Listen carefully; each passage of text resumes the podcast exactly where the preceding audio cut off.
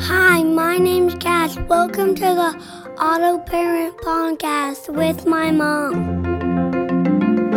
Hello, hello. That's true. I'm his mom. I'm also your host for the Auto Parent Podcast. My name is Reverend K C Vanatta Casebeer. I am an associate pastor and director of family ministries at Foundry United Methodist Church in Washington, D C, and I'm a mom.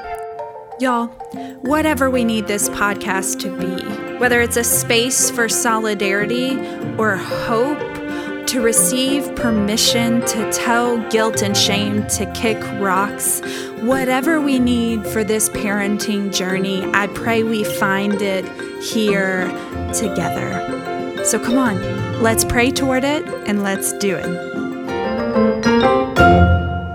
Hello, hello, and welcome to the Auto Parent Podcast, episode ten. Can you believe it? We're in double digits. It's awesome to be with you today for this episode that I'm going to tentatively title Life Happens.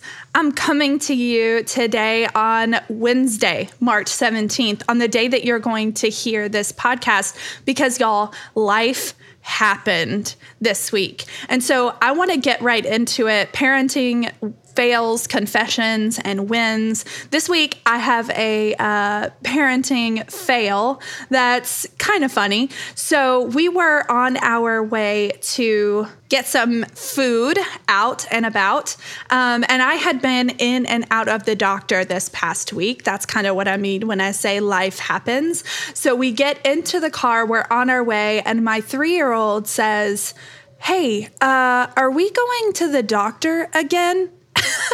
And I was like, oh no. Like, he thinks now anytime we get into the car, we're going to the doctor. Uh, it was so heart-wrenching. I was just like, oh my goodness.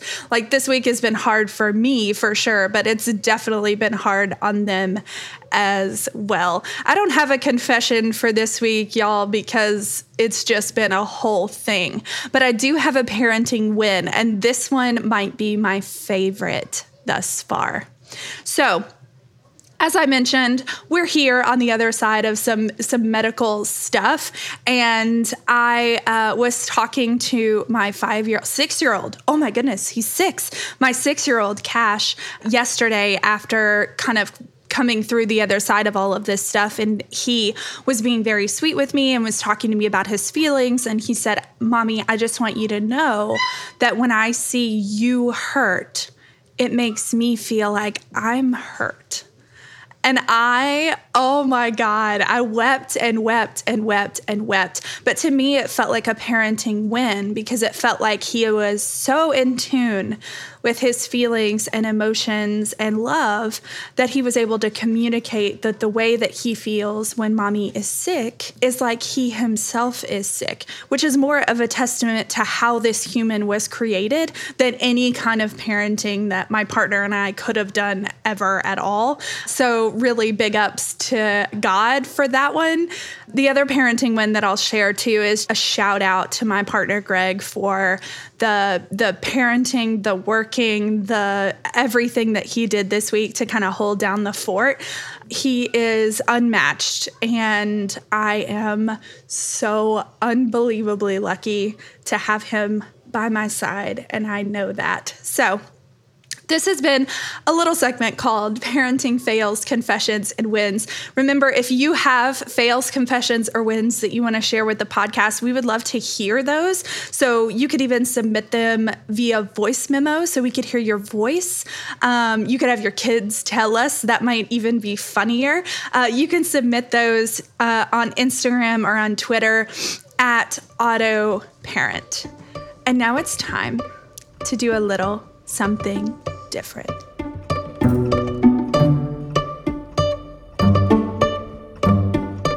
Now it's time for our Get Real segment, where we look at the lectionary text each week and we get real. So for this week, our lectionary passage is Numbers twenty-one, verses four through nine. And here it is in the New Revised Standard Version. From Mount Hor, they set out by the way to the Red Sea to go around the land of Edom. But the people became impatient on the way. The people spoke against God and against Moses. Why have you brought us up out of Egypt to die in the wilderness? For there is no food and no water, and we detest this miserable food. Then the Lord sent poisonous serpents among the people, and they bit the people so that many Israelites died. The people came to Moses and said, "We have sinned by speaking against the Lord and against you. Pray to the Lord to take away the serpents from us." So Moses prayed for the people. And the Lord said to Moses, "Make a poisonous serpent and set it on a pole, and everyone who is bitten shall look at it and live." So Moses made a serpent of bronze and put it upon a pole. And whenever a serpent bit someone, that person would look at the serpent of bronze and live. This is the word of the Lord. So I remember choosing this passage way back and, and thinking it might be really f- fun to kind of get into. But what's interesting is finding myself here now interpreting the text in this moment on this episode that I've titled Life Happens. And a colleague and I have this inside joke where we talk about how sometimes it feels like everything that's happening is poisonous fire snakes.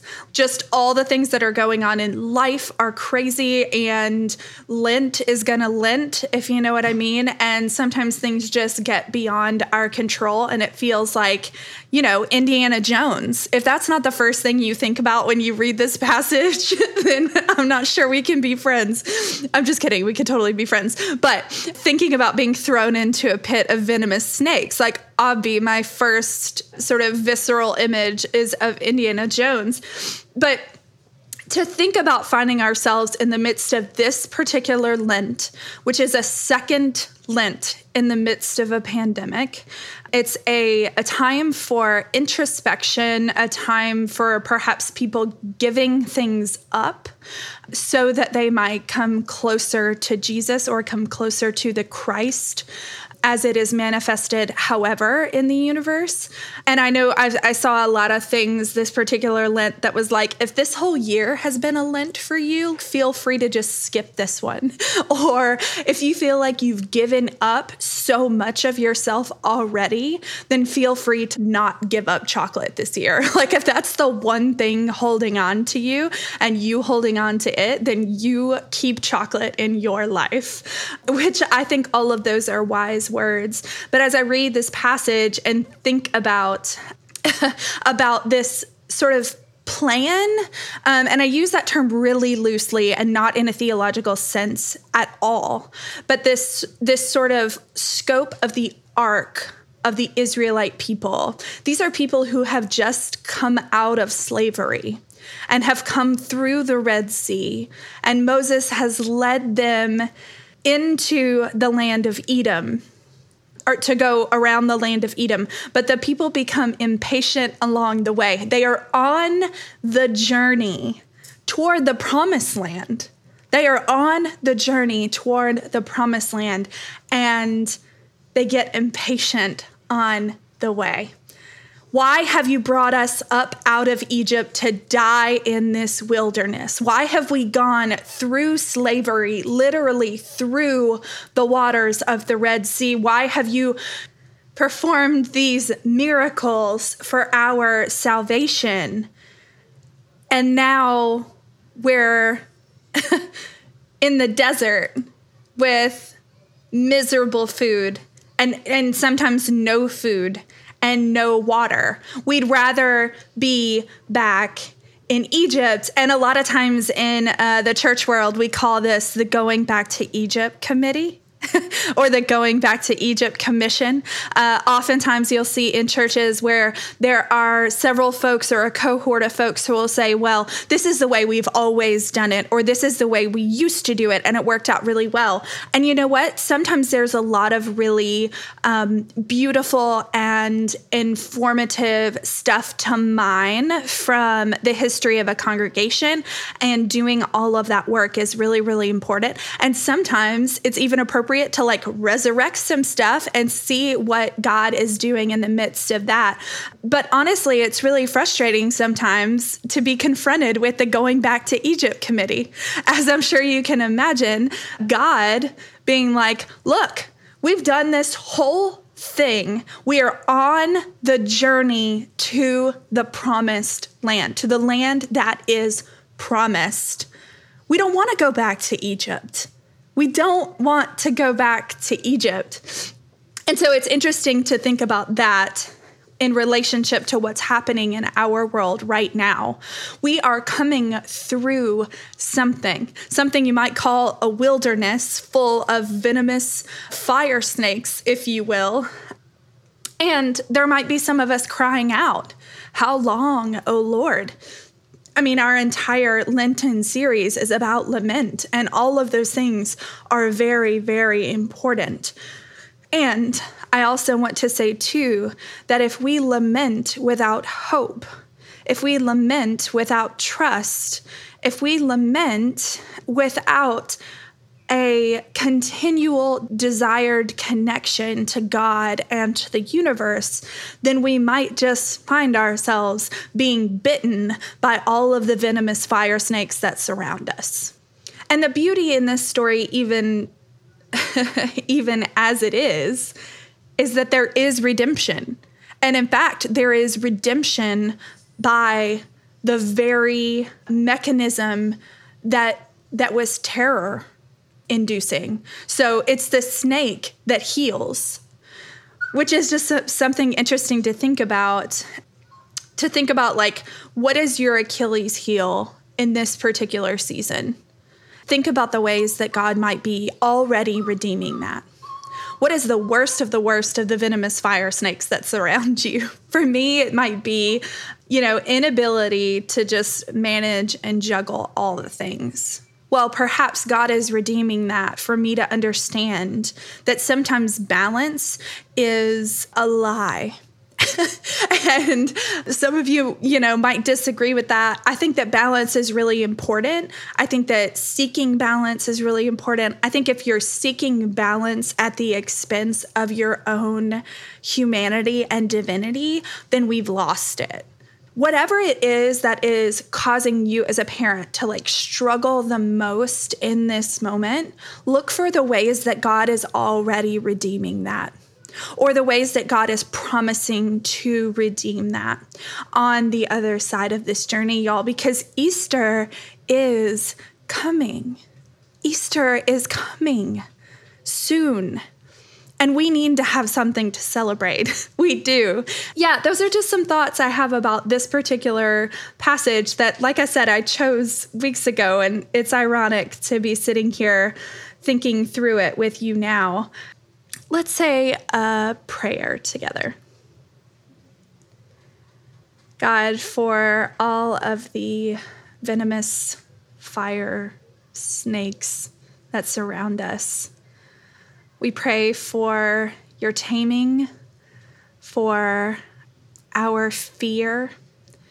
We pray for our ability to continue to show up, for the ways in which you are already redeeming circumstances and situations that surround us, for the ways that we are already Easter people, even in the midst of a Lent that is gonna Lent. God, draw near to us as we continue to draw near to you over the next week or so. Give us light and hope and breath and renewed spirit and renewed energy and creative power and divine expression. Be with us in the gap, in the wilderness, in the in-between, in the unknown. Hold our hand, lift our chin, open our heart, and claim what's yours. It's in the name of the Triune God we pray together. Amen. Every week we'll have a parent mantra, something that you can say to yourself or to your partner so that you can be reminded you're not alone. The Auto Parent Podcast family and the Foundry Family Ministries are with you on this journey.